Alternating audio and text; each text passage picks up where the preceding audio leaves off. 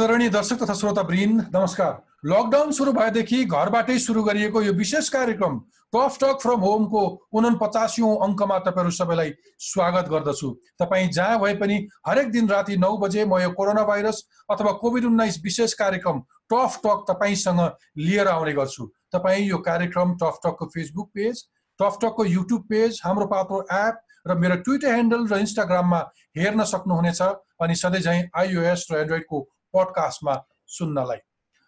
Corona virus covid उन्नाइस सङ्क्रमितको सङ्ख्या बढ्दो छ। विशेष गरी तराईका केही जिल्ला अहिले कोरोनाको हटस्पट बनेका छन्। खुल्ला सीमाका कारण भारत र नेपालतर्फको आवत जावत एवं विदेशबाट आएकाहरूको उपयुक्त निगरानी हुन नसक्दा ती जिल्लाहरू बढ्ता जोखिममा परेका हुन्। उदयपुर पर्सा बाँके कपिलवस्तुमा सङ्क्रमितहरूको सङ्ख्या सबैभन्दा बढी छ। अहिले कोरोना सङ्क्रमणको हटस्पट बनेका जिल्लाहरूको अवस्था के छ? सर्वसाधारणहरूको जीवधनको सुरक्षा र सम्भावित खतराबाट जोगिनका लागि सरकारी संयन्त्रहरू कसरी परिचालन भएका छन्?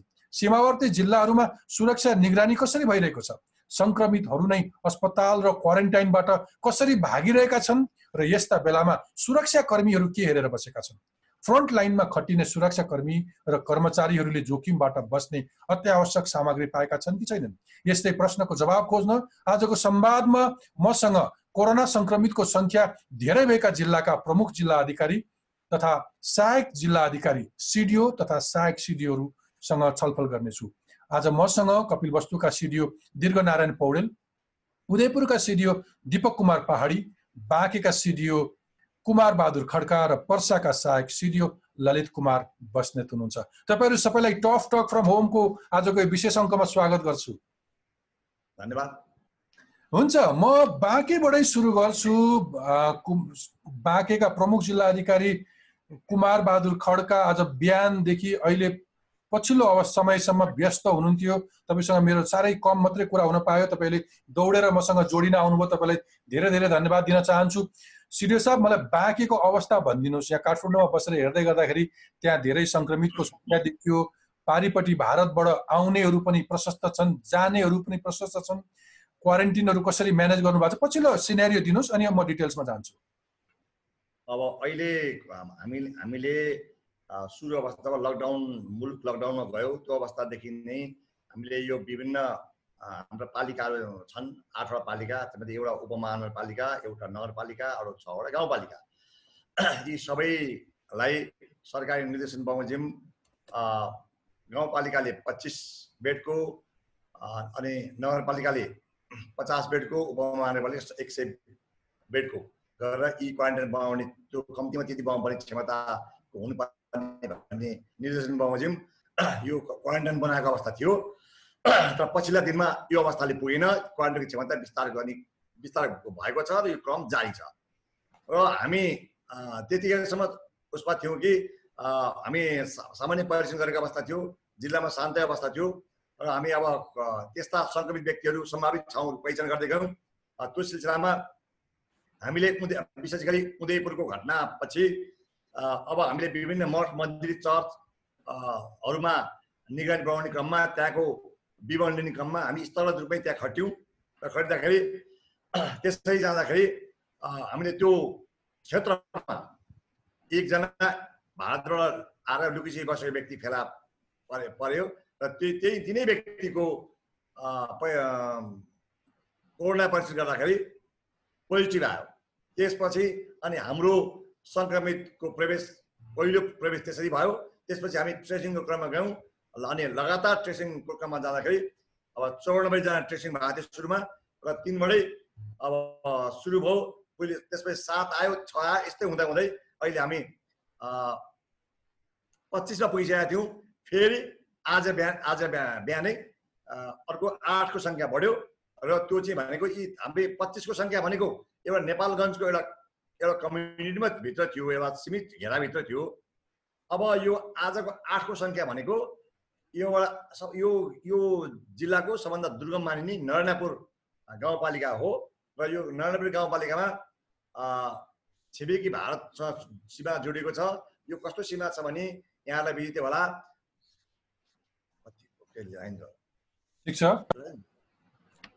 पैँसठी किलोमिटर पैँसठी किलोमिटर खुला सिमाना भएको ठाउँ र जहाँ चाहिँ टोल एउटा टोल छ एउटा टोलको पनि आधा इन्डिया पर्छ आधा नेपाल पर्छ। भनौँ कसैको घर एकतिर आँगन एकतिर भएको अवस्था पनि छ त्यो ठाउँहरू छन्। त्यसपछि भएन जङ्गल छ अनि खोला छन् यो बोर्डले कारणले गर्दाखेरि लुकी छिपी गरी आउने व्यक्तिको कारणले यो अवस्था सिर्जना भएको थियो। र त्यसपछि अब पछिल्लो दिनमा त्यो क्रम बढ्यो।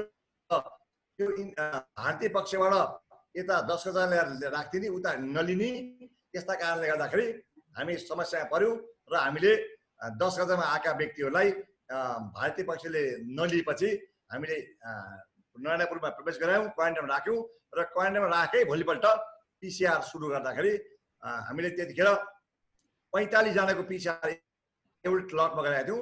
पैँतालिसजनाको पिसिआर गर्दाखेरि आठजना पोजिटिभ आएर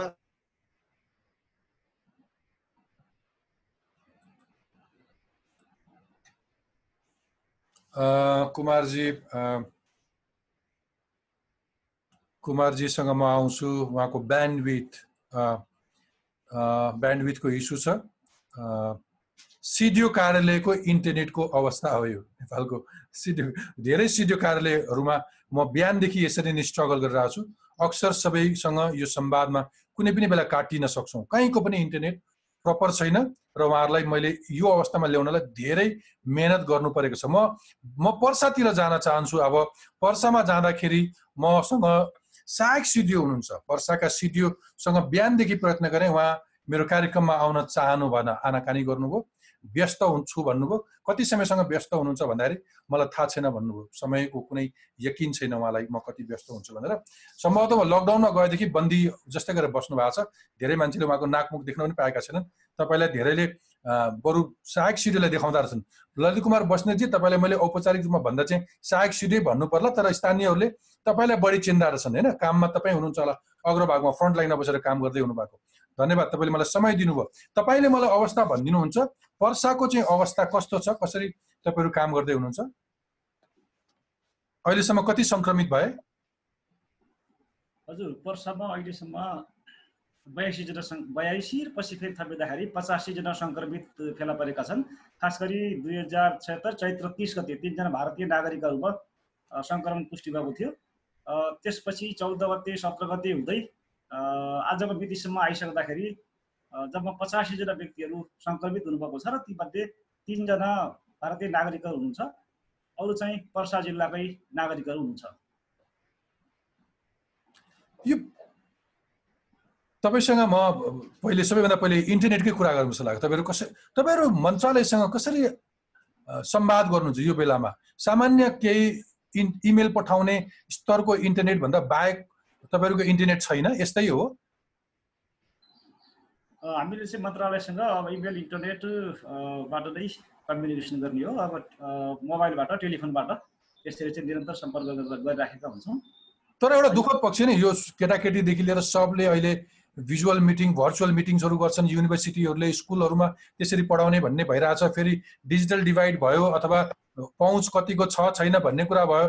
दुर्भाग्य नेपाल सरकारमा गृह मन्त्रालय अन्तर्गतका सिडिओ कार्यालयहरूसँगै आवश्यक इन्टरनेटको सुविधा रहेनछ होइन? मैले दिपकजीलाई बल्ल बल्ल ल्याउन पाएँ। उदयपुरका सिडिओ साहबको ल्यापटपको ब्याट्री बिग्रेर बनाउन दिएको थियो अरे। कार्यालयभरि ल्यापटप थिएन। बल्ल बल्ल खोजेर एउटा ल्यापटप उपलब्ध भयो। इन्टरनेट म अहिले आउँला। त्यहाँको पनि इन्टरनेटको यदि यो यो अभिगत छ तपाईँसँग पनि आवाज राम्रो बुझिरहेको छैन। तपाईँहरू अहिले पनि त्यही ढड्डा कागज त्यही नै बढी चलिरहेछ प्रविधिमा यो अलिकति सूचना प्रविधिमा अपग्रेड भएको रहेनछ सिडिओ कार्यालय जस्तो म गाउँ विकास समितिका गाउँपालिकाका अध्यक्षहरूसँग कुरा गरिरहेको थिएँ उहाँको बरु बेटर थियो। आइटीमा अलिकति फ्रेन्डली लाग्यो। तर तपाईँहरू अलिकति आइटीमै पनि अलिकति अनभिज्ञ हो प्रविधिसँग सूचनासँग। अनि सिडिओ सिडिओ साहबहरू पनि भाग्ने हो यसरी नै। होइन म दिलकृष्ण सरलाई मैले कसरी राखौँ भनेदेखि स्थानीय तह र जिल्ला प्रशासन कार्यालयको बिचमा स्रोत साधनको हिसाबले तुलना गर्न मिल्दैन। स्थानीय तहहरू आफ्नै सरकार हुन्। उनीहरूसँग आइटीदेखि लगेर स्रोत साधन सम्पन्न हुन्छन्। र जिल्ला प्रशासन कार्यालयहरू सबैतिर स्रोत साधनको अलिकति सीमितता छ। र त्यही सीमित स्रोत साधनको बिचमा चाहिँ हामीले काम चाहिँ गरिराखेकै छौँ त्यो पनि बेसिक बेसिक इन्टरनेट त तपाईँको चिया पसलमा हुन्छ ललितजी अहिले सिडिओ कार्यालयमा यसमा यसमा विवाद नगरौँ ठिक छ। मलाई एउटा कुरा भनिदिनुहोस् तपाईँहरूले त्यो जिल्लामा म यो आजभन्दा दुई हप्ताभन्दा अगाडिको अवस्था सम्झिन्छु त्यहाँका नगरपालिकाका मेयरसँग कुरा गर्दाखेरि उहाँले केही सुरुमा दुईजना मात्रै सङ्क्रमित देखिँदाखेरि अब तपाईँहरूले तिनको कन्ट्याक्ट कन्ट्याक्ट ट्रेसिङ कसरी गर्नुहुन्छ? भनेर भन्दाखेरि उहाँ म एक्लै जस्तो काम गरिरहेको छु स्थानीय साधन स्रोतहरू परिचालन गर्न सक्न अझै गाह्रो छ। प्रदेश सरकारले पनि त्यस्तो कुनै कोअर्डिनेसन गरेका छैन। म अहिले नै वान गर्न चाहन्छु कि यो सङ्क्रमणले भोलि सबैलाई खान्छ। मेरो नगरपालिका मात्रै होइन सिङ्गो जिल्लालाई खान्छ प्रदेशलाई खान्छ। अहिले नै यिनको रोकथामका लागि अलिकति सामूहिक रूपमा जुटौँ भनेर आग्रह गर्नुभएको थियो। उहाँले आह्वान गर्नुभएको थियो। तर आज म दिनभरि तपाईँको सिडिओ साहबसँग जोडिन सकिनँ। मुस्किलले तपाईँसँग जोडिएँ। तपाईँले प्रतिनिधित्व गर्नुभयो तपाईँलाई धन्यवाद। समन्वय कसरी भएको छ? तपाईँले कसरी काम गर्नु भएको छ? कि तपाईँहरूको नियन्त्रणभन्दा बाहिर छ? कन्ट्याक्ट ट्रेसिङ गर्न सक्नुहुन्न? ती सङ्क्रमितहरूले अरू फैलाएका छन्? अघि बाँकेका सिडिओले भने जस्तै गाउँ गाउँबाट मान्छेहरू आइरहेका छन् त्यो भित्र भुसको आगो जस्तो फैलिरहेको छ। तपाईँहरूको नियन्त्रणको नियन्त्रणभन्दा बाहिर छ? बरु आज इमान्दार भएर भनिदिनु भयो भने कसैले सुन्छ र त्यसलाई रेस्पोन्स गर्छ तर तपाईँले झुट बोलिदिनु भयो भने त्यो सल्केर खरानी बनाउँछ। भनिदिनुहोस् त। हजुर मेरै पालो नि। तपाईँले दिलभूषण सरलाई म के अनुरोध गर्न चाहन्छु भनेदेखि वास्तवमा अब अहिले तिन तहका सरकार हुँदाखेरि समन्वयमा काहीँ न काहीँ कमजोरी भएको हुनसक्छ त्यो हामी पनि स्वीकार गर्छौँ। हामी वर्षक चाहिँ समन्वयलाई चाहिँ प्रभावकारी बनाउनको लागि लागि परेकै छौँ र सबैको बिचमा समन्वय भएरै काम भइराखेको छ। त्यसो भएको हुनाले हामीले अब पछिल्लो समयमा आज जुन शिरसाको कुरा गर्नुभयो हामी कहाँ अब यो पछिल्लो समयमा एक पैसा अर्को गर्दै सङ्क्रमितहरूको सङ्ख्या एक्कासी धेरै बढ्न गयो हामीले स्थापना गरेका आइसोलेसन वार्डहरू अपर्याप्त हुँदाखेरि र अझै केही दिन अगाडि पत्रकार महासङ्घकै जिम्मेवार पदाधिकारी जसको हजारौँ व्यक्तिको सम्पर्क भएको छ त्यस्ता व्यक्ति चाहिँ सङ्क्रमित भेटिँदाखेरि कन्ट्र्याक्ट ट्रेसिङ गर्ने काम पनि एकदमै चुनौतीपूर्ण भयो। र ती कन्ट्याक्ट ट्रेसिङ गरेका व्यक्तिहरूलाई पनि लिएर क्वारेन्टाइनमा राख्नुपर्ने भएको हुनाले क्वारेन्टाइनको व्यवस्थापन र आइसोलेसन वार्डको व्यवस्थापन गर्नुपर्ने एउटा कठिन अवस्थामा हामी पुगेको हुनाले उहाँ ती काममा व्यस्त हुनुभएको हुनाले सबै दिन नसकेको अवस्था हो। र पनि हामी सिरियो साहब र म चाहिँ अहिले पनि म सिरियो साहबमा पुगेर नै आएको। नियमित सम्पर्क समन्वय गरेर उहाँले चाहिँ मलाई प्रतिनिधित्व गर्नुहोस् भन्ने चाहिँ जिम्मा दिएको हुनाले आखिर म सिरियो साहबकै प्रतिनिधि भएको हुनाले आखिर सिरियो बोल्ने कुरा र मैले बोल्ने कुरा यो केही फरक पर्ने छैन। होइन ठिकै छ। अरू जिल्लाबाट सिरे साहबहरू आउनु भएको छ। ठिक छ। प्रश्न के भने तपाईँहरू कन्ट्याक्ट ट्रेस गर्न कति सफल हुनु भएको छ? एउटा पत्रकारलाई सङ्क्रमण भयो ऊ ऊ आफै चारतिर सम्पर्क गर्दै हिँडेको छ उसले फैलाएको छ जस्तो गरेर कुरा गर्नुभयो नि। कन्ट्याक्ट ट्रेस सम्भव भएको छ। हजुर हजुर। म यहाँलाई चाहिँ अब मैले गर्न चाहेँ। हामीले चैत्र तिस गते तिनजना भारतीय नागरिकहरूमा कोरोना सङ्क्रमण पुष्टि भइसकेपछि त्यसको कन्ट्याक्ट ट्रेसिङ गर्दै जाने क्रममा वैशाख चौध गते वैशाख अठार गते एक्काइस गते छब्बिस गते हुँदै हामी जुन सङ्क्रमितहरूको स्वाब कलेक्सन गरेर गऱ्यौँ र त्यसको चाहिँ कोरोना सङ्क्रमण पोजिटिभ भएको पुष्टि पनि भयो त्यो सबै चाहिँ हामीले कन्ट्याक्ट ट्रेसिङ गर्दै जाँदाखेरि पत्ता लागेका केसहरू हुन्। अहिले पनि हामीले एकैचोटि उन्चालिसजना र दिउँसो र साँझ चाहिँ बाँकी गएर अन्ठाउन्नजना सङ्क्रमण पुष्टि भइसकेपछि हामीले झन्डै पाँच सयजना व्यक्तिहरूको यो कन्ट्याक्ट ट्रेसिङ गरेका छौँ र उहाँहरूको सब कलेक्सन गर्ने काम यति बेला भइराखेको छ। ओके अनि कोही मान्छे क्वारेन्टिनबाट भाग्यो भने चाहिँ गोलीसम्म चलाउन सक्ने आदेश दिने भनेर निर्णय गर्नुभयो होइन? म यहाँलाई कसरी क्लियर गरौँ भनेदेखि हिजो गरेको निर्णय हो। त्यो क्वारेन्टाइनबाट भागेको अथवा सडकमा भेटिएको अवस्था होइन त्यो चाहिँ आइसोलेसन कोरोना सङ्क्रमण पुष्टि भइसकेर आइसोलेसन वार्डमा राखेका व्यक्तिहरू भाग्न थाले भनेदेखि ती व्यक्तिहरूले समाजमा राष्ट्रमा एउटा ठुलो क्षति पुर्याउन सक्ने सम्भावना भएको हुनाले हामी अलिकति उहाँहरूलाई एउटा मनोवैज्ञानिक त्रास सृजना गर्नको लागि त्यो निर्णय गरिएको हो।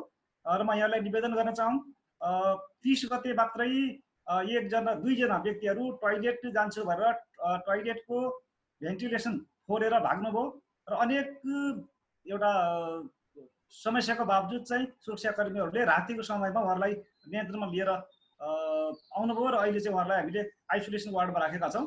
र त्यसरी भोलि पनि यस्ता घटना दोहोरिन नदिनको लागि सुरुमा त हामीले सुरक्षा निकायलाई नै उच्च सतर्कता अपनाउनको लागि भनेका छौँ। त्यस्तो अवस्था आउन नदिनको लागि यदि व्यक्तिहरू भाग्नुभयो भनेदेखि सकेसम्म त उहाँहरूलाई आवश्यकता अनुसार बल पर्दै बल प्रयोग गर्नुहोस् भनेका छौँ। र त्यसरी बल प्रयोग गर्दाखेरि पनि भाग्न खोज्नुभयो भनेदेखि ती व्यक्तिहरूबाट समाजमा एउटा सङ्क्रमण फैलिन नदिनको लागि गोली समेत आवश्यक पऱ्यो भनेदेखि हान्नु पऱ्यो भनेदेखि त्यति बेला सिडिओको चाहिँ आदेश नमागिराख्नु होला। तपाईँहरू चाहिँ अगाडि बढ्नु होला भन्ने किसिमले एउटा प्रष्ट आदेश दिने क्रममा आवश्यक पऱ्यो भनेदेखि गोली मेरो मेरो कन्सर्न चाहिँ के हो भने एउटा प्रशासनसँग त्यो अधिकार त होला तर आफ्ना नागरिकलाई उसले कसरी एड्रेस गर्छ यो परिस्थितिमा उस ऊ आफू पनि मनोवैज्ञानिक रूपमा उनको आँखाबाट पनि हेर्नु पऱ्यो नि उनको चस्माबाट पनि। ऊ सामाजिक रूपमा कति छटपट्टिमा छ उसको अवस्था के छ? मनोवैज्ञानिक रूपमा तिनको पनि मनोविज्ञान बुझेर राज्यले व्यवहार गर्नुपर्छ। यो खालको झन् आतङ्क मचाउने काम चाहिँ गर्नुहुन्न एउटा प्रशासनले जस्तो मात्रै लागेको। ठिक छ? म सिडिओ साहब कपिल वस्तु जान चाहन्छु। कपिल वस्तुबाट सिडिओ साहब दीर्घ नारायण पौडेल जोडिनु भएको छ। दीर्घजी तपाईँलाई धेरै धेरै धन्यवाद। तपाईँको जिल्लामा अवस्था के छ? मलाई केही अपडेट दिनुहुन्छ। हाम्रो कपिल वस्तु जिल्लामा अहिलेको मितिसम्म चालिसजना चाहिँ पोजिटिभ आएको चाहिँ सूचना प्राप्त भएको छ। र हामीकोमा चाहिँ सुरुमा चाहिँ अस्ति वैशाखको पच्चिस गते सुरुमा तिनजनामा आयो। र त्यसरी थपिँदै थपिँदै गरेर अहिले चाहिँ चालिसजना पुगेको अवस्था छ। र हामीले यो जिल्लालाई त्यो पन्ध्रजना पुगिसकेपछि अस्ति उन्तिस गतिदेखि सिल्ड गऱ्यौँ। र यहाँबाट मान्छेहरू बाहिर जान नपाउने र बाहिरको मान्छेलाई यहाँ आउन नदिने। अति आवश्यकीय वस्तुको विषय र वस्तु र सेवाको विषयमा हामीले अलिकति खुकुलो गरेका छौँ। अन्य विषयमा चाहिँ आउन जानलाई चाहिँ पूर्ण रूपमा लगिदिएको छ। त्यसो हो तपाईँको क्वारेन्टिनबाट मान्छेहरू घरमा इमर्जेन्सी काम पर्यो अथवा एउटा यसो के पर्यो भनेर बिहान क्वारेन्टिनबाट निस्केर घर जाने अनि साँझतिर सुत्नलाई क्वारेन्टिन आउने प्रशस्त उदाहरण छन् भनेर मलाई रिपोर्टिङ भएको छ। होइन त्यस्तो होइन। हाम्रो सुरक्षाकर्मी सँगै हुन्छ सुरक्षाकर्मीले हेरिरहेको हुन्छ। त्यस्तो अवस्थामा चाहिँ ऊ कसरी जान सक्थ्यो र प्रत्येक क्वारेन्टाइनमा सुरक्षाकर्मीहरू राखिएको अवस्था छ। ओके त्यसमा एउटा सत्य हो कि तिनी क्वारेन्टिनमा बस्नेहरूलाई मिठो मसिनो घरबाट खाना आउँछ? बिहान र बेलुका। मिठो मसिनो कसैको कोही कसैको आएको होला होइन भनेदेखि पालिकाले नै बन्दोबस्त मैले भनेको मैले भनेको त्यहाँनिर खाना कसैले लिएर आउन पाउँछ? खुवाएर लिएर जान पाउँछ भने त्यो सङ्क्रमण त्यो क्वारेन्टिनबाट घरसम्म पुग्ने सम्भावना छैन। तपाईँले घरको खानालाई किन इन्टरटेन गर्न दिनुभयो भन्ने धेरैको कन्सर्न थियो। हामीले घरको खानालाई चाहिँ इन्टरटेन गर्न दिएको छैन तर कोही कसैले त्यो लुकीचोरी त्यसरी ल्याएको विषयलाई हामीले नियन्त्रण गरेका छौँ। हाम्रो के छ भन्दाखेरि छवटा नगरपालिका र चारवटा चाहिँ गाउँपालिकाका र दसवटा पालिका छ र हाम्रो इन्डियासँग जोडिएको सिमाना तिरानब्बे किलोमिटर छ। तिरानब्बे किलोमिटरमा अघि बाँकीको सिडो साहबले भने जस्तो जङ्गल एरिया पनि छ खोला खोल्सीको एरिया पनि छ। त्यसमा हाम्रो पन्ध्र सयभन्दा बढी सशस्त्र प्रहरी बललाई हामीले चाहिँ अलर्ट गरेका छौँ। उताका मान्छे यता नआउन् भनेर। भन्दा भन्दै पनि कोही कोही चोरेर रातिको समयमा पानी परेको होरी लागेको बेलामा त्यसरी चाहिँ आउने क्रम चाहिँ छ। र अहिले हाम्रो क्वारेन्टाइनमा पाँच हजारभन्दा बढी मान्छेहरू क्वारेन्टाइनमा हुनुहुन्छ। त्यत्रो मानिसहरूलाई हाम्रो पालिकाहरूले चाहिँ व्यवस्थापन गर्नुभएको छ। अघि भने जस्तो हाम्रो यहाँ चाहिँ यो पालिकाहरूसँगको सम्बन्ध हाम्रो सुमधुर छ। उहाँहरूले चाहिँ निकै प्रयास गरिरहनु भएको छ र आफ्नो आफ्नो पालिकाको मान्छेहरूलाई उहाँहरूले क्वारेन्टाइनमा राख्नुभएको छ। एका दुई यहाँले भने जस्तो कसै कसैले मिठो खानाको उसमा चाहिँ ल्याइदिएको पनि हुनसक्छ त्यसलाई सर सर बिग्रिने त बिग्रिने त त्यही एका दुई हो नि। बिग्रिने त त्यही एक दुईबाट सुरु हुने हो।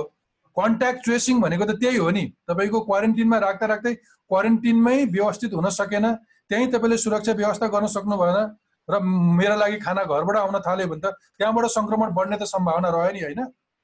होइन त्यसलाई हामीले पूर्ण रूपमा बन्द गरेका छौँ र अर्कोतर्फ जुन चाहिँ हाम्रा चालिसजना चाहिँ सङ्क्रमितहरू भेटिनु भएको छ उहाँहरूसँग सम्पर्कमा आएका व्यक्तिहरूको चाहिँ कन्ट्याक्ट ट्रेसिङको काम चाहिँ सुरु भएको छ। त्यसलाई आइडेन्टिफाई गरेका छौँ हामीहरूले र ती आइडेन्टिफाई भएका व्यक्तिहरूको लागि पिसिआर चाहिँको चाहिँ स्वाब कलेक्सन गर्ने काम चाहिँ सुरु गरिएको छ। हुन्छ हुन्छ। म हुन्छ। म अब उदयपुर जान चाहन्छु। उदयपुरबाट उदयपुरका श्री दिपक कुमार पहाडीजी आउनु भएको छ। उहाँलाई पनि निकै कठिन भयो संवादमा आउनको लागि। अहिले हामीले जोड्न सकेका छौँ। दिपक सर प्लिज तपाईँको जिल्लाको पछिल्लो अवस्था भनिदिनुहोस्। धन्यवाद दिलभूषणजी जिल्लाको अहिलेको यो सङ्कटको घडीमा यहाँले भन्नुभएको जस्तै मलाई अलिक केही समय चाहिँ यहाँले खोजेको टाइममा मैले सम्पर्क गर्न अलिक गाह्रो पर्यो। तर भन यहाँले उ गरे जस्तो त्यो स्थिति होइन मैले मेरो बाध्यताले समय यस्तो भयो। र अहिले जिल्लाको समग्र स्थिति राम्रै छ। जुन पहिली सङ्क्रमितहरू फेला पर्दाखेरि जुन किसिमको एउटा त्रासको वातावरण थियो त्यो वातावरण अहिले बिस्तारै सन्तुलित हुँदै गइरहेको अवस्था छ।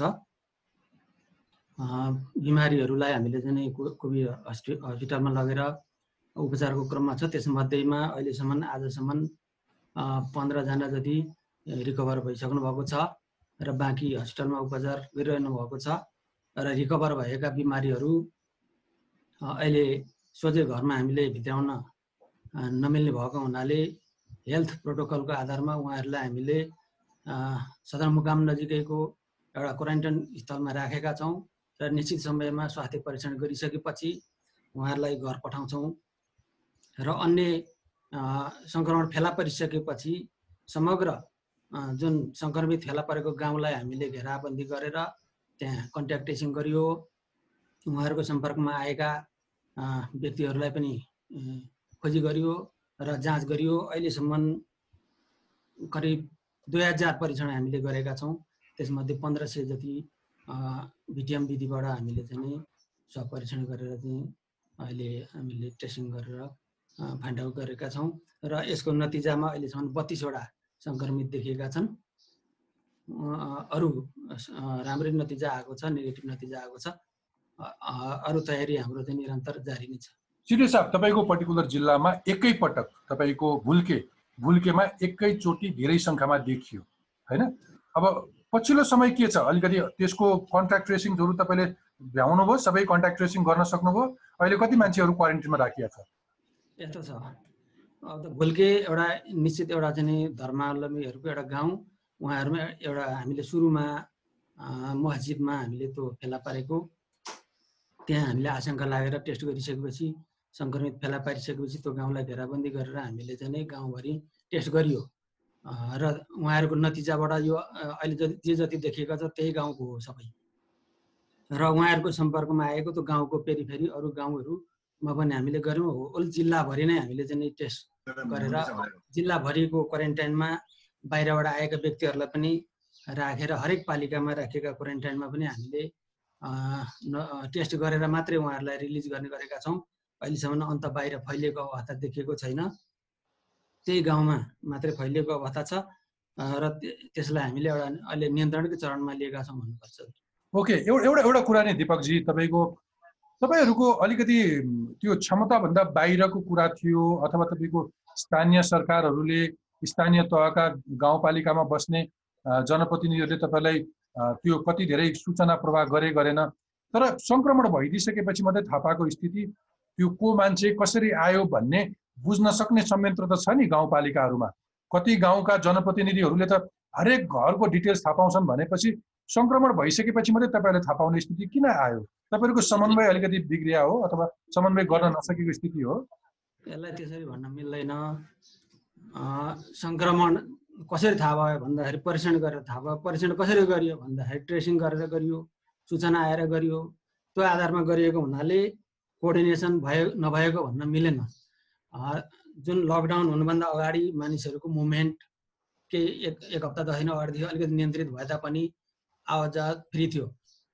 त्यो कारणले गर्दा को विदेशबाट आयो प्लेनबाट आएको भए काठमाडौँबाटै स्वास्थ्य परीक्षण गरेर छिरे होलान् भन्ने थियो र खुला बोर्डर भएको कारणले इन्डियाबाट पनि कतिपय आएका थिए। सबैको इन्डिभिजुअल हाम्रो प्रशासनको नजरमा नपर्ने तर त्यसमा चाहिँ के छ भने स्थानीय पालिकाहरूले स्थानीय वडाहरूले उहाँहरूलाई स्थानीय जनप्रतिनिधिहरूले नै टेस्टिङ गरेर हामीलाई सूचना दिनुपर्ने हो। हरेक हरेक सचेत नागरिकले यो कर्तव्य पुरा गर्नुपर्ने अवस्था हो।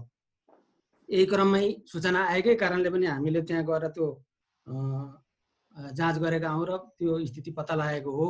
त्यस कारण सन्तु के अरे कोअर्डिनेसन नभएको भन्न त मिल्दैन तर सुरु अवस्थामा यो नयाँ यो समस्या भएको हुनाले सङ्क्रमण भन्ने कुरा जटिल सङ्क्रमण भएको अवस्थाले मान्छेमा के अलमल सङ्क्रमित भेटिसकेपछि लगेर उपचारमा लानलाई के अलमल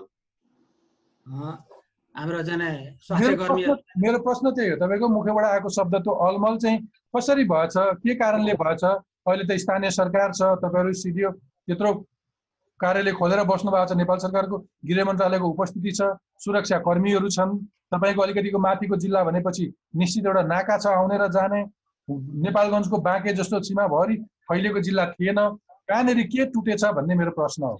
यहाँहरूले यस्तो भन्नुभयो। तपाईँले रिभ्यू भन्नुभयो। तपाईँले लुकाउनु भन्दा पनि काम गर्न सजिलो सुन न अलमल भनेको यो मैले कुन अर्थमा भनेको भन्दाखेरि सङ्क्रमित फेला परिसकेपछि त्यसलाई चाहिँ हामीले व्यवस्थापन गर्नुपर्ने हुन्छ।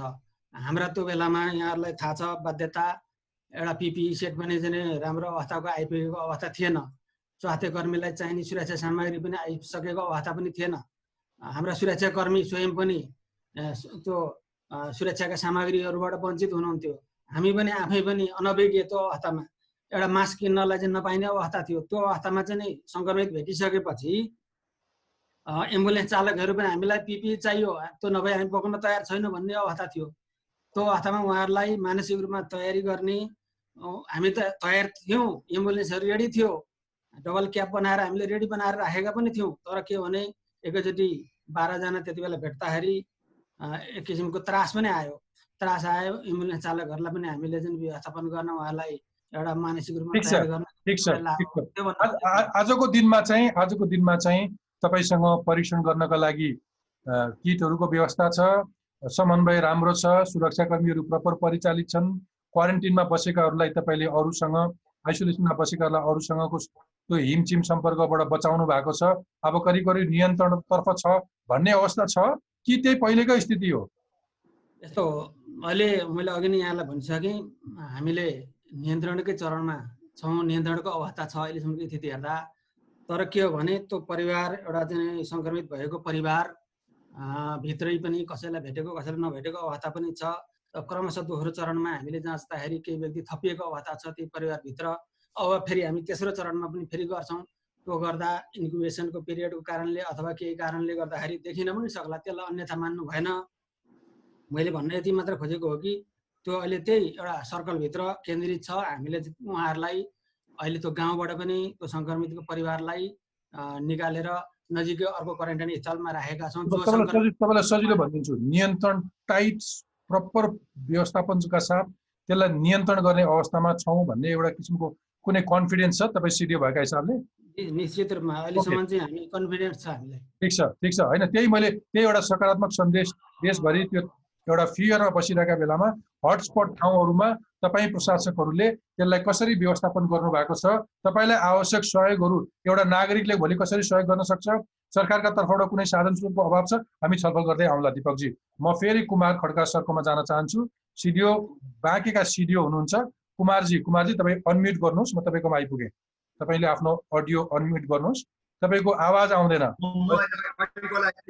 ओके ठिक छ ओके तपाईँ अघि तपाईँले अघि ओके सिधे साहब तपाईँले अघि भन्दै गर्दाखेरि तपाईँ डिस्कनेक्टेड हुनुभयो। तपाईँले तपाईँले कहाँनिर तपाईँ कहाँनिर पुग्नु भएको थियो भने हजुर। मान्छेहरूको अव्यवस्थित आवत जावतहरू भइरहेको छ। तपाईँको खुल्ला सीमा छ। धेरै गाउँहरू खोलाहरू छन् जङ्गलहरू छन् जहाँ तपाईँको संयन्त्रले तिनलाई ट्रेस गर्न पनि नसक्ने स्थिति होला। त्यो परिस्थितिलाई तपाईँले असरी अहिले कसरी नियन्त्रण गर्नुभएको छ? कि त्यो नियन्त्रणभन्दा बाहिर छ? कसैले सहयोग गर्नुपर्ने स्थिति छ के छ? इमान्दार भएर भनिदिनुहोस् प्लिज होइन अहिले नियन्त्रण बाहिर छैन स्थिति। हाम्रो नियन्त्रणमै छ स्थिति। त्यसो हुँदा केही लुकीछिपी आएको व्यक्तिहरू भन्नुभन्दा बरु त्यहाँ दस गजामा जुन इन्डिया मैले अघि पनि भनेको थिएँ भारतीय पक्ष लिएर छोडेर व्यक्तिहरू थिए ती व्यक्तिहरूलाई अब हाम्रो अलिकति भावनात्मक कुरो पनि धेरै धेरै आए। त्यहाँका स्थानीय तहका भनौँ त्यहाँ त्यहाँका प्रतिनिधिहरूको पनि भावनाले धेरै काम गरेका थियो।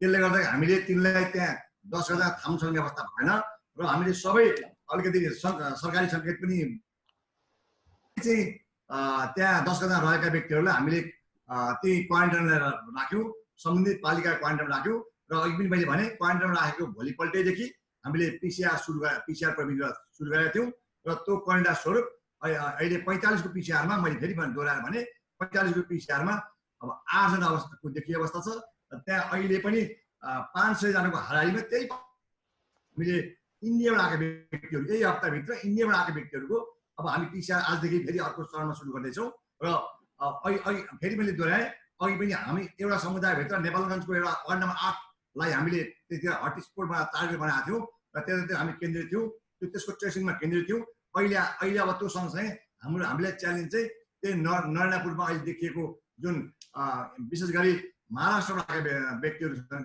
पनि महाराष्ट्र आएका व्यक्तिहरू फेला पारेका छन् यी यी पाँच सय राउन्डका पछिल्लो दिन आएका पाँच सय राउन्डका व्यक्तिहरूको पिसिआर लिने काम अब हामी द्रुत गतिमा गर्छौँ र अब हामी जति ढिलो गऱ्यौँ उति त्यो सङ्गम खतरालाई दृष्टि गरेर हामीले अहिले तिनवटा टोली बनाइसकेका छौँ र ती गर्नेछौँ। अब यो सँगसँगै फेरि मैले यहाँ जोडेँ त्यो सँगसँगै फेरि यतापट्टि औपचारिक नाकाबाट क्वारेन्टाइनमा बसेका जो डेढ महिनादेखि क्वारेन्टाइनमा बसेका व्यक्तिहरू थिए ती व्यक्तिहरूलाई हामीले अहिले यहाँ हिजो नेपालगञ्ज ल्यायौँ यो रातभरि पनि म्यानेजमेन्ट थियो। अहिले पनि यहाँको यो यो यो राम- यो कार्यक्रम को बेला म पनि त्यही यसमा संलग्न थिएँ र ती व्यक्तिहरूलाई विभिन्न जिल्लामा पठाउने यहाँका पालिकामा राख्ने र विभिन्न जिल्ला पठाउने क्रम जारी छ। अहिले पनि त्यो क्रम अब अन द वे भएको अवस्था छ। हिजो हिजो हिजो हिजो तपाईँले सोझै त्यो टोली जाने अवस्था हिजो तपाईँले आठ सय बिसजनालाई नेपाल भित्राउनु भयो। अहिले पनि केही नेपालीहरू रुपेटिया नाकामा अलपत्र छन् कि त्यहाँ बस्ने सबै नेपालीहरू नेपाल आइसके? अहिले हामीले सीमामा भएका र क्वारेन्टाइनमा रहेका हाम्रो छिमेकी भारतको छिम हाम्रो बरायतमा रहेका क्वारेन्टाइनमा रहेका सबै व्यक्तिहरू भित्रको अवस्था हो र ती भित्रै अब त्यसपछि त यो क्रम त अहिले फेरि यहाँ जारी छ। यो विभिन्न अब लकडाउनको खुकुलो पानी सिलसिलामा भारत सरकारले विभिन्न रेलहरू खुलाएको र मजदुरहरू अ, लाई चाहिँ त्यो मजदुरहरूलाई खुवाइदिएको अवस्थाले गर्दाखेरि त्यो अझ हामी थपिने सम्भावना छ। त्यसतर्फ हामी अत्यन्तै गम्भीरतापूर्वक त्यो स्थितिलाई हेरिरहेका छौँ त्यो स्थिति आकलन गरिरहेका छौँ। ओके एउटा कुरा भन्नुहोस्। ओके तपाईँले कुरा उठाइहाल्नुभयो भारतीय रेल चल चालु भएको अथवा त्यहाँको यातायात सुचारू हुने बित्तिकै अरू धेरै नेपाली स्वदेश फर्किने सम्भावना हुन्छ। तपाईँको औपचारिक नाकामा तपाईँले केही कडाइ गर्ने बित्तिकै अघि तपाईँले भने जस्तै खोलाबाट जङ्गलबाट फेरि देश भित्रिने चान्सेस हुन सक्छ। त्यो त्यो खतरा कति छ भनिदिनुहोस्? त्यो त्यसमा हामी अहिले सचेत छौँ सचेत छौँ। एउटा के देखियो भने हामीले हामीले लेसन लर्न के देखियो भने बरु त्यसरी बरु औपचारिक नाकाबाट व्यक्ति ल्यायो भने व्यवस्थित गर्न राख्न सकिने र तिनीहरू क्वारेन्टाइनमा हामी व्यवस्थित गर्थ्यौँ। तिनीलाई निगरानी राख्थ्यौँ र त्यो ट्रेसिङ गर्न हामीले सजिलो हुन्थ्यो। कुनै सङ्क्रमण फैलिया फैलिहाले पनि ट्रेसिङ गर्न सजिलो हुन्थ्यो र त्यो वास्तवमा क्वारेन्टाइनको क्वारेन्टाइनको धारणा अत्यन्त राम्रो हो र जति छन् त्यसरी ल्याउनु पारि हामी सेफ हुन्थ्यो समाज सेफ हुन्थ्यो। अब लुकी छिपी इनकेस एकजना मात्रै लुकी छिपी आयो अहिले मैले फेरि भने कसैको घर नेपालतिर छ आँगन इन्डिया छ कसैको घर इन्डिया छ नेपालतिर आँगन छ टोल एउटा टोल दुईवटा देशमा बाँडिएको छ। त्यस अ, जङ्गल छन् ती जङ्गल छन् अब नदी छ अब रातको समयमा छन्। अब अहिले पाँच सय मिटरको हारामा सुरक्षा दिएर राखेको छ। तथापि त्यसो हुँदाहुँदै पनि ती विभिन्न कारणले ससुराली यता छ माइ माइती उता छ घर यता छ ससुर उता छ ती विभिन्न कारणले गर्दाखेरि हामीलाई चुनौती भएको अवस्था हो र चुनौती त्यो भन्नुभन्दा बरु जति छन् गन्ती गरेर हामीले हाम्रै निगरानीमा क्वारेन्टाइन राख्नु पाएदेखि यो सङ्क्रमित फैलिने अवस्था थिएन।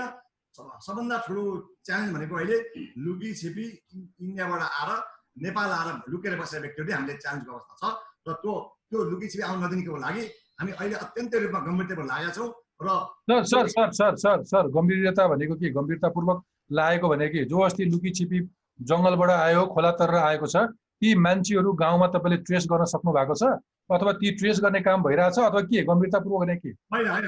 मैले अब जोडेको पनि हामीले त्यहाँ हरेक पालिकामा हरेक वडामा निगरानी समूह बनाएका छौँ। सरकारी निर्देशन त्यही छ निगरानी समूह बनाएर अब हामीलाई कुनै व्यक्ति छिर्यो भने नाकाबाट छिर्यो भने हामीलाई सूचना आउने व्यवस्था मिलाएका छौँ र त्यो सूचना आउने व्यवस्थाले गर्दाखेरि हामी त्यसलाई त्यसलाई फलो गर्छौँ एउटा एउटा फलो गर्छौँ र र अहिले अहिले सम्पूर्ण सुरक्षाकर्मीहरूलाई हामीले अरू यति यताको यता हुन्छ, त्यति हामी thank you thank you thank you Kumarji. अब म तपाईँहरूको प्रदेशसँग केन्द्र सरकारसँग कसरी समन्वय भएको छ?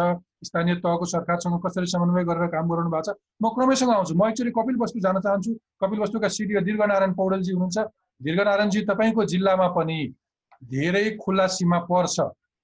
त्यो त्यहाँनिर तपाईँहरूले सुरक्षा व्यवस्था कसरी मेन्टेन गर्नु भएको छ अथवा सुरक्षा कर्मीहरू कसरी परिचालित गर्नु भएको छ अथवा लुकी छिपी कोही सङ्क्रमित अथवा कोही नेपाली आफ्नो घर फर्किन चाह्यो भने त्यो आउनेलाई तपाईँले कसरी व्यवस्थापन गर्नु भएको छ भनिदिनुहुन्छ हाम्रो कपिलवस्तु जिल्ला भारतीय सीमासँग तिरानब्बे किलोमिटर जोडिएको छ र त्यसमा हामीले सशस्त्र प्रहरी बलको पन्ध्र सयभन्दा बढी सुरक्षाकर्मी त्यहाँ खटाएका छौँ। प्रत्येक तिन सय मिटरमा हाम्रो सुरक्षाकर्मी रहेको छ।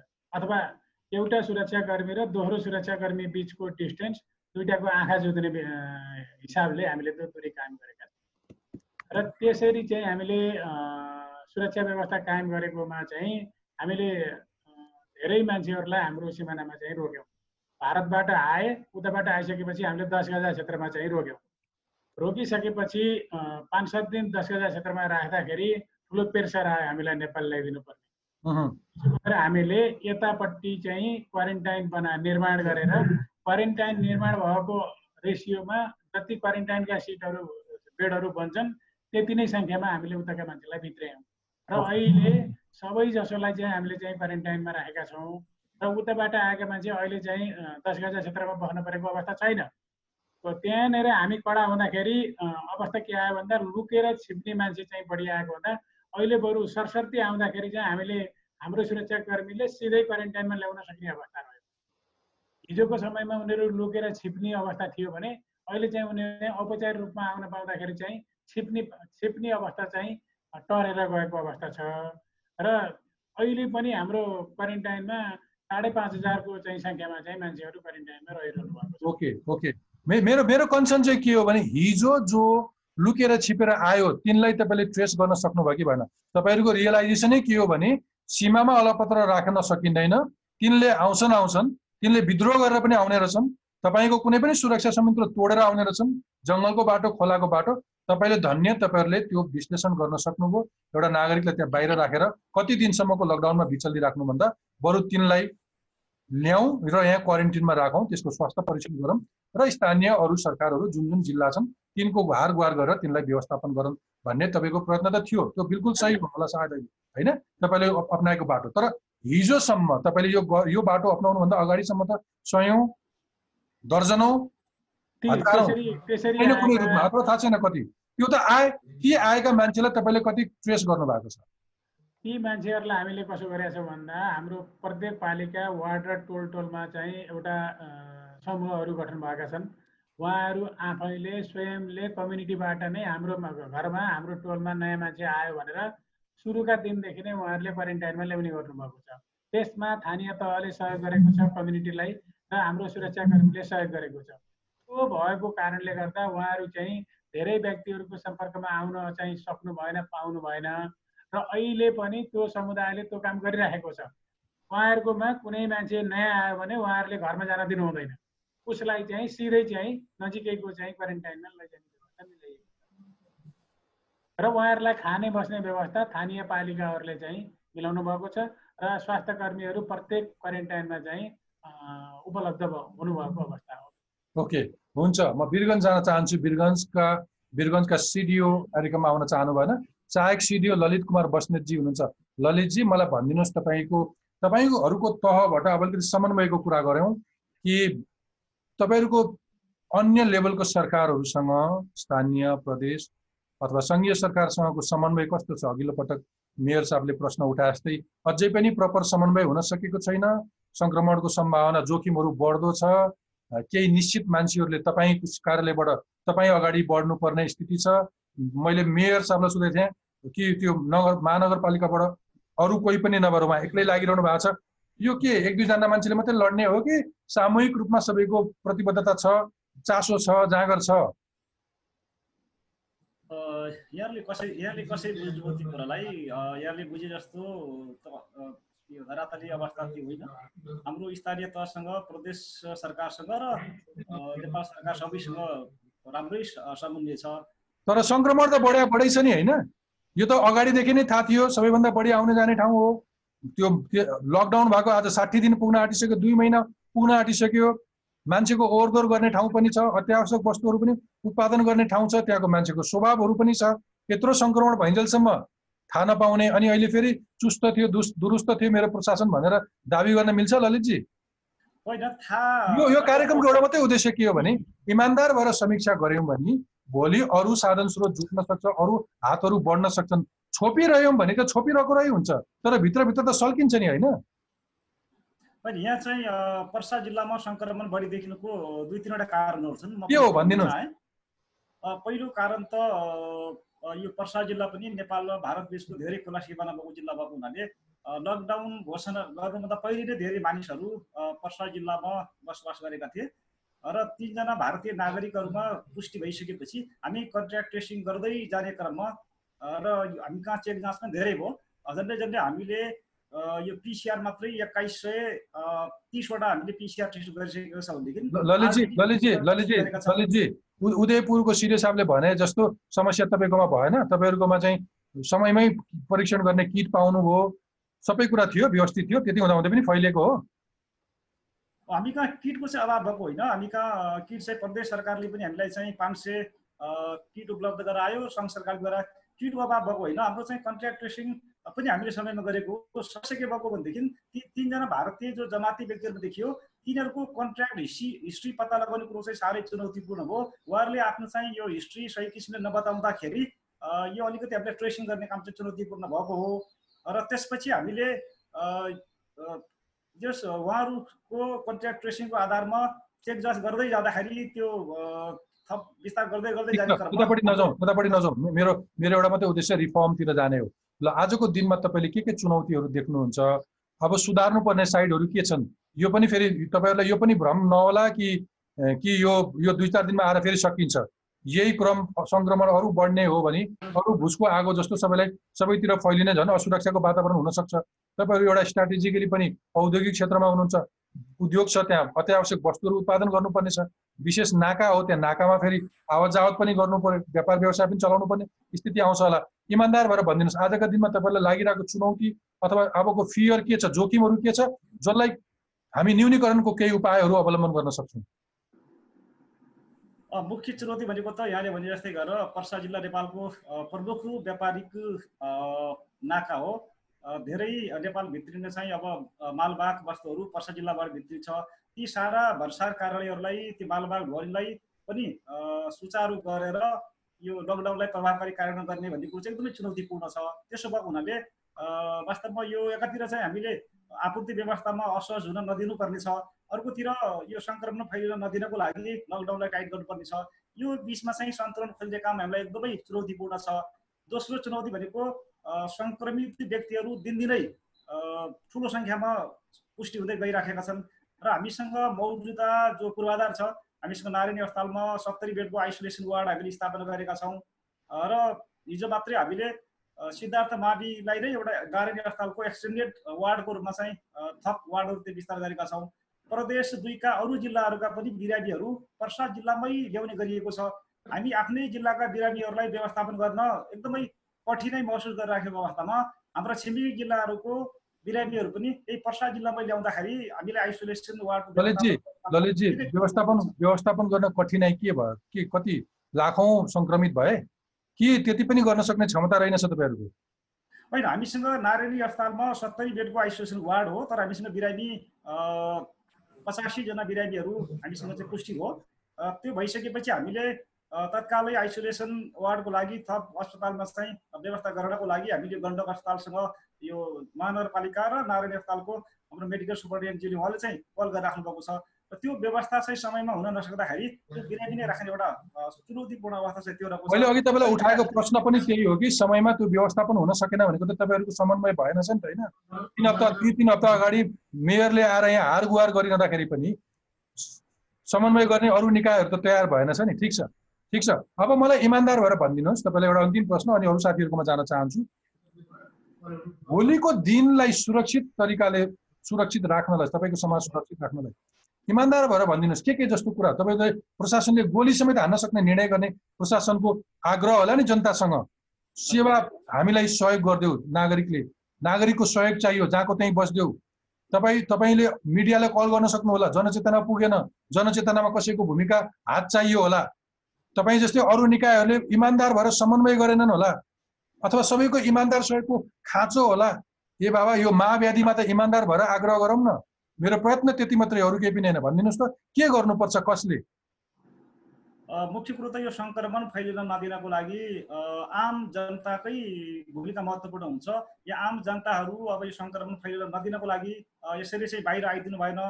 यो सङ्क्रमण फैलिने किसिमको गतिविधिहरू जस्तो यहाँ सुन्नुभयो होला केही दिन अगाडि यो यो ललितजी यो सरकारको सर्कुलर हो सबै समस्या नागरिकलाई मात्रै देख्ने रोग पनि नागरिकले फैलाएको सबै कुरा नागरिक राज्य संयन्त्रको जवाबदेही त हुँदैन। नागरिकलाई गोली हान्ने निर्णय गर्ने नागरिकले फैलाए अघिदेखि तपाईँको टोन सुरुदेखिको हरेक प्रश्नको जवाब नागरिकको कमजोरी नागरिकको जवाबदेही भनेर।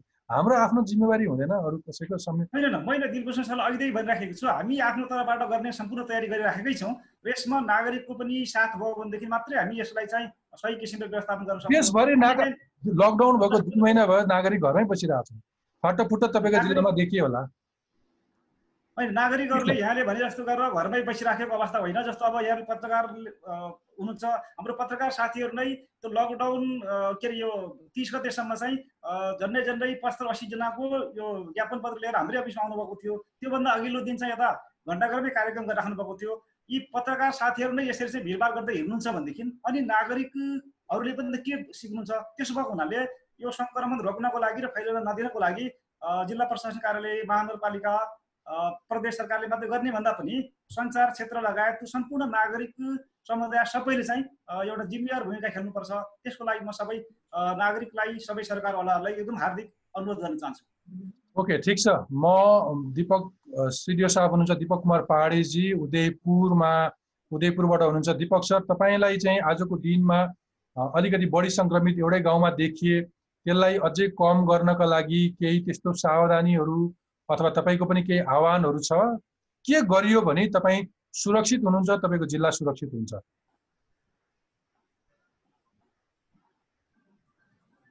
सङ्क्रमित धेरै देखिए पनि अब यसलाई हामीले आत्तिएर हुँदैन यसलाई व्यवस्थापन गरेर जानुपर्छ। त्यसकारण हामी सबैको सहयोग यस घडीमा चाहन्छौँ र जनताको नजिक रहेको स्थानीय तहहरूले पनि आफ्नो तर्फबाट क्वारेन्टाइन व्यवस्थापनमा चेतना फैलाउने कुरामा र नागरिकको आगा आवागमनलाई नियन्त्रण गर्ने कुरामा सूचना आदान प्रदान गर्ने कुरामा स्रोत साधन जुटाउने कुरामा उहाँहरूको सहयोग हामीलाई अपेक्षित छ गरिरहनु भएको पनि छ र हाम्रो सुरक्षा निकाय पनि उच्च मनोबलको साथ काम गरिरहेको अवस्था छ तर पनि सबैको यसमा चाहिँ सहयोग चाहिन्छ। यो रोग भनेकै त्यस्तो सङ्क्रमण उच्च जोखिम भएको रोग भएको हुनाले हाम्रो लाखौँ प्रयासको बावजुद पनि सीमित स्रोत साधनलाई जुटाएर हामीले गरे तापनि यदा कदा मान्छेको मैले यो जेनरल जेनरल स्टेटमेन्ट भन्दा पनि हिजोको केही कमजोरीहरू कहाँनिर अलिकति ल्याक भयो त्यसलाई अलिकति अलिकति राम्रैसँगले समीक्षा गऱ्यौँ भने त्यसको सुधार्ने ठाउँ होला जस्तो।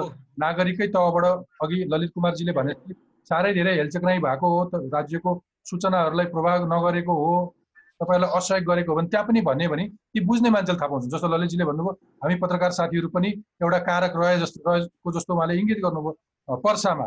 होइन त्यहाँको दुईजना पत्रकारलाई सङ्क्रमणै देखिसकेपछि फैलाउने नै यिनै हुन् जस्तो पनि गर्नुभयो। ठिकै छ। अरू को कसलाई के के आग्रह छ तपाईँको भन्नुहोस् न। यस्तो छ सबैजनाले यसमा चाहिँ सहयोग गर्नै पर्छ। मान्छेले जिल्लाले प्रशासनले मात्रै चाहिँ नि लकडाउनलाई प्रभावकारी बनाउने भनेर सोच्नु भएन। सबैले आफ्नो आफ्नो घरमा बसिदिने आफ्नो आफ्नो भूमिका खेलिदिने। जसले जे भूमिका खेल्नुपर्छ त्यो खेलिदिने। अर्काको भूमिकामा क्रिटिसिजम गर्ने। आफ्नो भूमिकापट्टि चाहिँ ध्यान नदिने। जुन आम प्रवृत्ति छ हाम्रो त्यो प्रवृत्तिले एक अर्कालाई हिलो छ्याप्ने मात्रै काम हुन्छ। त्यस कारणले गर्दाखेरि चाहे पत्रकार हुन् चाहे जने आम समाजसेवी नागरिक हुन् चाहे राजनीतिक कर्मी हुन् चाहे प्रशासकहरू हुन् सबैले आफ्नो भूमिका निर्वाह गरौँ। एक अर्कालाई यस्तो अवस्थामा हिलो नछ्यापौँ।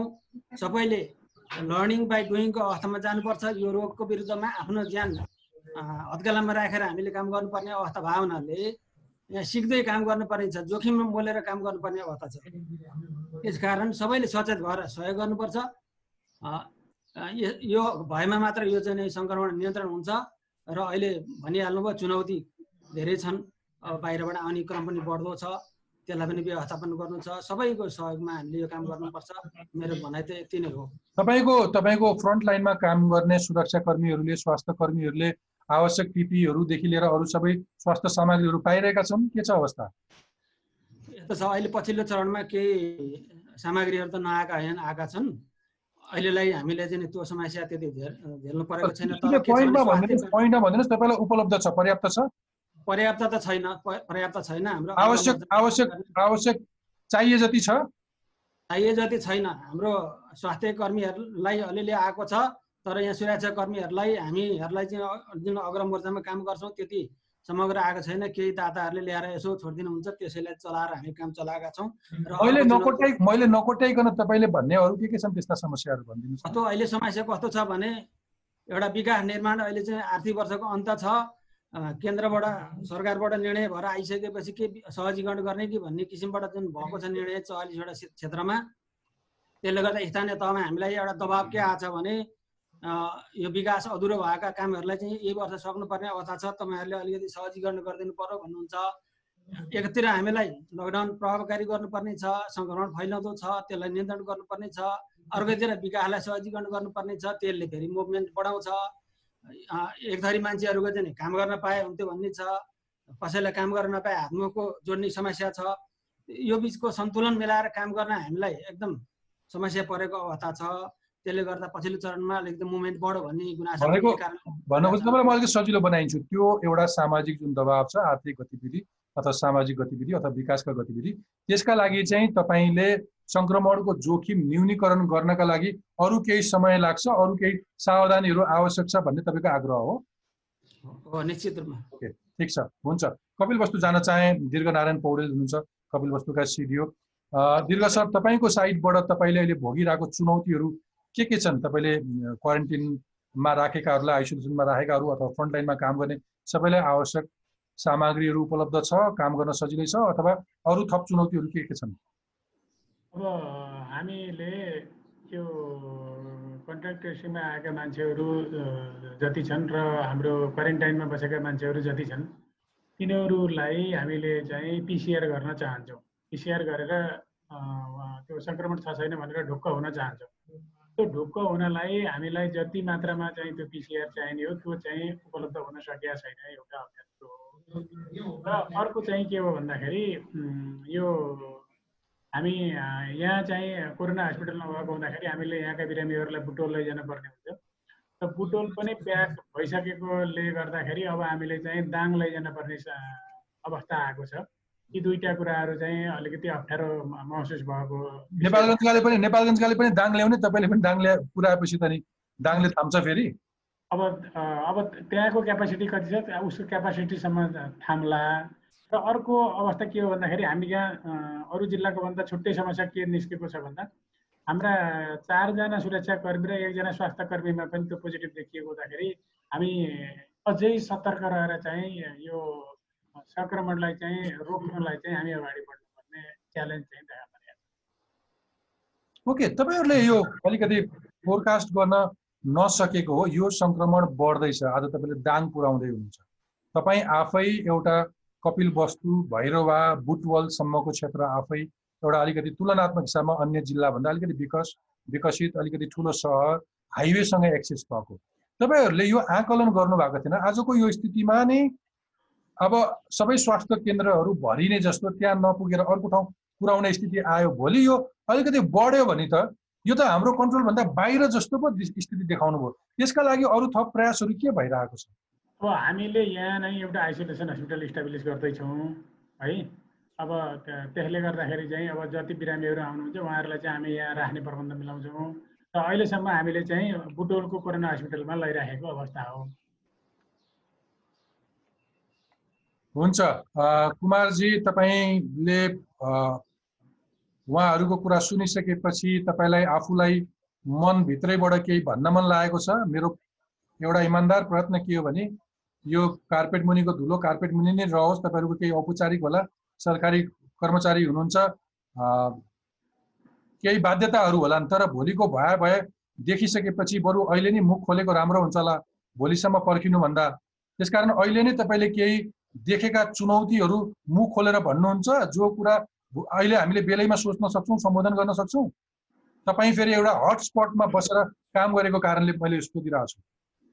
अँ, एउटा कुरो त मैले अघि पनि फेरि गराएँ भने हाम्रो पैँसठी किलोमिटर सीमामा जुन छ यो चाहिँ हामीले औपचारिक नाकाबाट आए पनि अनौपचारिक नाकाबाट आए पनि कमसेकम त्यस्ता व्यक्तिहरू चाहिँ कमसेकम स्वास्थ्य परि अब डब्लुएचओको पनि नर्म्स दुनियाँ छ अब यो कम- कमसेकम छिमेकी राष्ट्रले स्वास्थ्य परीक्षण मात्रै गरेर पठाइदिए पनि हामीलाई एउटा एउटा राहत अवस्था हुन्थ्यो। किनभने कस्तो अवस्थामा छन् भन्ने नै अवस्था हामीले भएन किनभने जस्तो छन् अवस्थामा कुनै पनि स्वास्थ्य परीक्षण नगरिकन कोरोना परीक्षण नगरिकन जस्ताको तस्तै क्वारेन्टाइन राखे मान्छे जस्ताको तस्तै आएको अवस्था त बुझियो। र झन् अब त्यो नराखेका कुरो त प्रश्नै भएन। र सबभन्दा त्यो यति यति नामसम्म मात्रै त्यहाँबाट छिमेकीबाट प्लान गरे पनि हामीले ठुलो हात महसुस गरिदिउँ कमसेकम। हामी हामी हामीले बुझेका मान्छे अथवा हामीले लिएका मान्छे यी कोरोना मुक्त छन् भन्ने हिसाबमा हामी त्यसमा डिल गर्छौँ। किनभने यो त लकडाउन भनेको अवस्थामा त जुन मुलुकमा जहाँ र त्यहीँ रहने र त्यसले आफ्नो डब्लुएचओ लगायतका नर्म्सहरू पालना गर्ने भनिने हो स्वास्थ्य पालन गर्ने भनिने हो र हामीले भारतीय धेरै व्यक्ति भारतीयलाई राखेका थियौँ।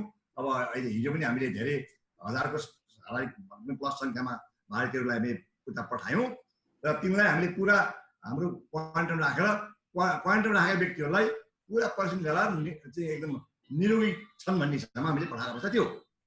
अब त्यो त्यो अवस्था पालन भइदियो हुन्थ्यो भन्ने नै हो हाम्रो त। अब सीमा नाका त खुला सीमा नाका त हाम्रो चुनौती हुने भइगयो। र खुला सीमा नाका हुँदा हुँदै अहिले हामीले खुला सीमा नाका भनेर सुकाउने अवस्था छैन। त्यसले पहिलो पालन भनेको त्यसरी छिमेकी राष्ट्रबाट चाहिँ त्यो परीक्षण भइदियो हुन्थ्यो। त्यो परीक्षण भएका व्यक्ति मात्रै नेपाल प्रवेश गराइदिएका नेपाली पनि ठिक छ आफ्नो देशमा आउनु चाहे त्यो अब भावनाको कुरो हो मुलुक पाएर लाग्यो त्यो त्यो समस्या थिएन। एउटा कुरो त्यो त्यो जरुरी देखाएको छु। र यो जरुरी सँगसँगै अब अर्को कुरो के देखिएको छ भने अहिले हामीले लर्निङ बाई डुइङ हो किनभने हामीलाई थाहा थिएन यो कुन रूप हुन्छ भन्ने भन्ने कुरो। अब हामी सुरुमा भन्थ्यौँ अब यो लक्षण देखेपछि जाँच्ने भन्थ्यौँ लक्षण देखेपछि परीक्षण गर्ने भन्थ्यौँ। आखिर कुनै पनि लक्षण छैन। यहाँलाई विनम्रताबाट भनौँ। अहिले हामी तेत्तिसजना फेला परिसके बाँकीमा कुनै पनि सामान्य लक्षण केही पनि छैन केही लक्षण छैन। जस्तो हामीसँग त्यस्तै छन् तिनीहरू भनेपछि यो हामीलाई अर्को चुनौती भइदियो। अब लक्षण पनि नभएका व्यक्तिहरू पनि हुँदाखेरि त हामीले कहाँ छ कहाँ छ? हामीले त्यो लुपोल्सहरू हामी खोज्दै गएको छौँ कहाँसम्म पुग्छ भनेर अब हामीले भारतबाट आएका सबै परिचितहरू हुने भए ट्रेसिङ हुने भए सङ्घर्ष हुने भए त्यो मैले लक्षण नलगाउँदाखेरि अब हामीलाई छिमेकी राष्ट्रका डिएम लगायतको भनाइ के छ भने हामी त लक्षण मात्रै परीक्षण गर्ने हो। लक्षण भागा भएदेखि हामीले उपचार गर्ने हो। लक्षण भागालाई परीक्षण गर्ने हो। नभए जस्ता तस्तै पाइरहेको छौँ भन्ने उहाँको भनाइ हो। त्यसले हामीले चुनौती दिएको छ एउटा मैले है। त्यसपछि अरू त्यो त्यतिसम्म चाहिँ कमसेकम केन्द्रीय सल्लाह त कसरी मतलब दुई राष्ट्रको बिच कसरी हुन्छ?